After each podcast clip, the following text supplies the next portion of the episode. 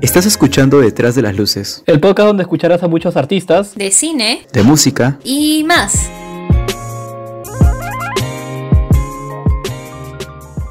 Hola, hola, queridos Detrás de las Luces lovers, no sé, fans, no sé.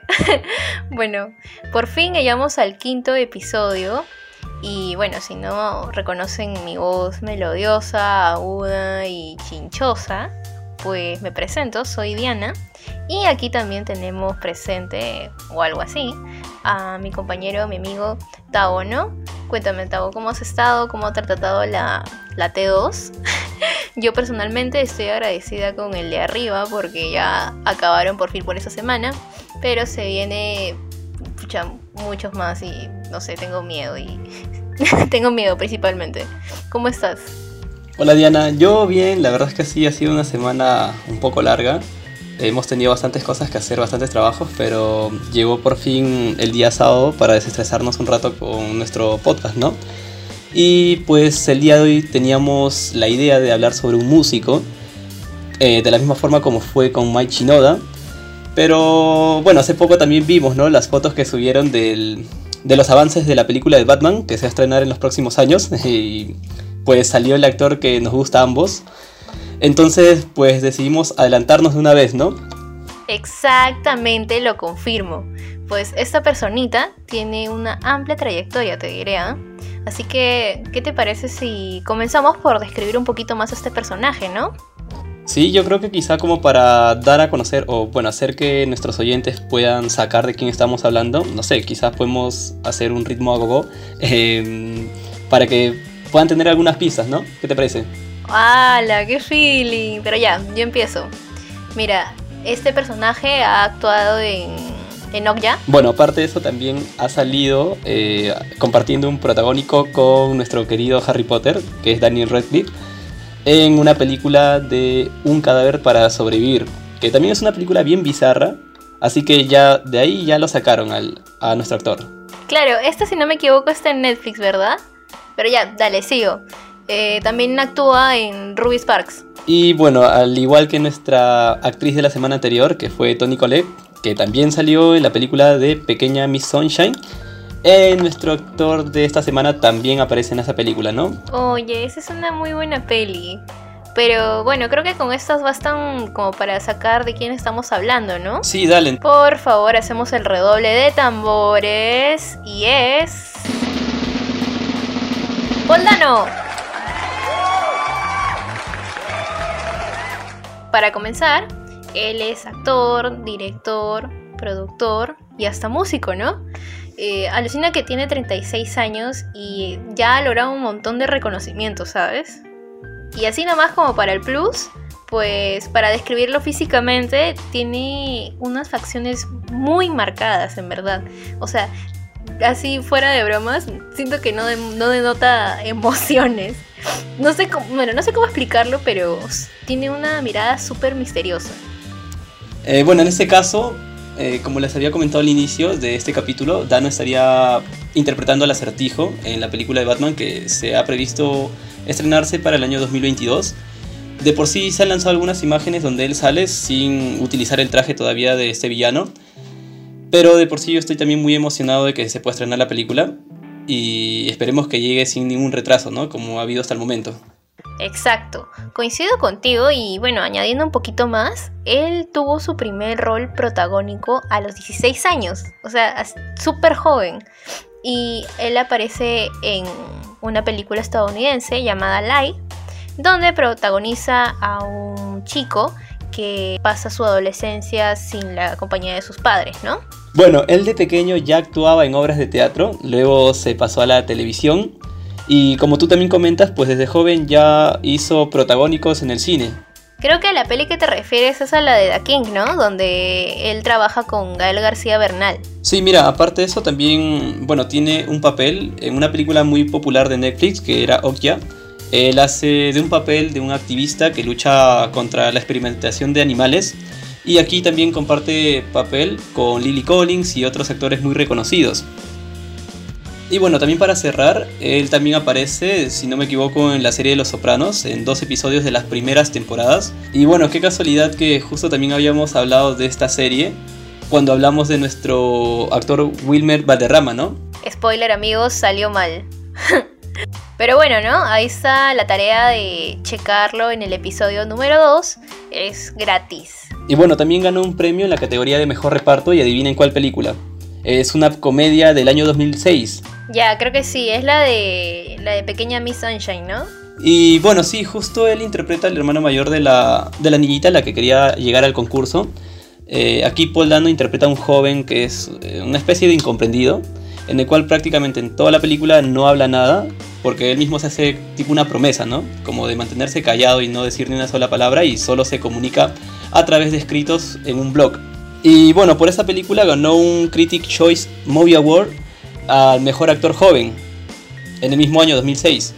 Y para remate, pues él también protagoniza esta película con Daniel Radcliffe en el 2016. Justito la que mencionaste hace ratito, ¿no? En el juego. Se llama Un cadáver para sobrevivir. Pues te cuento un poquito. La historia y todo lo que acontece es un mate de risa. Es sobre una persona que se queda varada en una isla por un montón de tiempo, ¿no? Y poquito después se encuentra con este protagonista. Pero bueno, a lo largo de la peli toma un curso así súper bien intenso y en drama. Y bueno, da un giro tremendo, ¿no? Yo personalmente les recomiendo esta, es un mate de risa, en verdad. Bueno, mira, otra película que él también ha protagonizado y bueno, incluso la ha producido es la película Ruby Sparks del año 2012. Eh, bueno, incluso él tiene una relación con la flaca que lo acompañó en el reparto, ¿no? Que es Soy Kazan. Tienen una relación desde 2007 y pues ella también escribió el guion de esta película. La verdad es que a mí me encanta mucho esta pareja. Y bueno, esta es una película tipo comedia romántica. Trata sobre un joven novelista que escribe sobre una mujer. Y es una mujer de sus sueños, ¿no? Y que, bueno, a lo largo de la película ella se hace de carne y hueso. Es una película muy paja, yo la recomendaría si pues a ustedes también les gustan las películas románticas. Oh, qué tierno.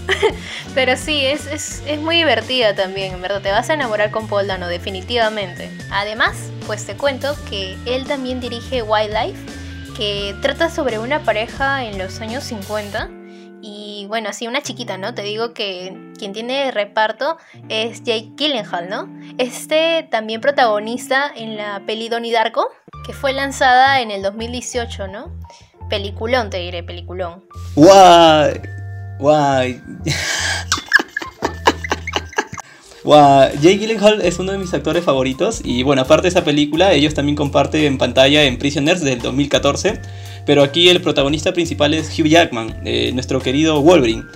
En esta película trata de un padre de familia que está en la búsqueda de su hija que está desaparecida y Paul Dano interpreta a un joven que tiene, o bueno, eh, bueno, que tiene problemas mentales esta es una película de misterio y drama. Yo la recomendaría mucho a las personas que le gustan el tipo suspenso y, con, y que les gustan las películas con finales inesperados. Es un peliculón, la verdad, y el final que tiene es de lo mejor. Me parece que, que este actor también tiene una afinidad por interpretar papeles con una enorme carga emocional, con papeles muy vulnerables, ¿no? ¿Tú qué crees? Sí, mira, yo siento que tiene como esa característica por escoger ese tipo de películas, ¿no? Bueno, ese tipo de, de papel, en este caso.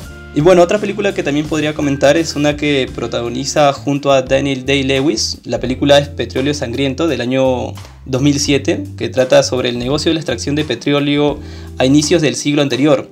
Esta es una película en la cual Paul Dano hace un papel de un fanático religioso que de por sí tiene buenas críticas sobre su actuación y el papel que tiene es sorprendente. Te la crees toda. Viendo esta película te das cuenta de la calidad de actor que es. Bueno, yo así de chiquita puedo recomendar también la peli que se llama Love and Mercy, en donde él revive al compositor de los Beach Boys, ¿no? Que es Brian Wilson esta bandita es de mi infancia, pues cabe resaltar. Pero bueno, ¿hay alguna recomendación que tú también quieras darme? Sí, mira, yo justo al elegir este actor recordé una película que vi hace muchos años allá con mi grupo de amigos cuando era más pequeño.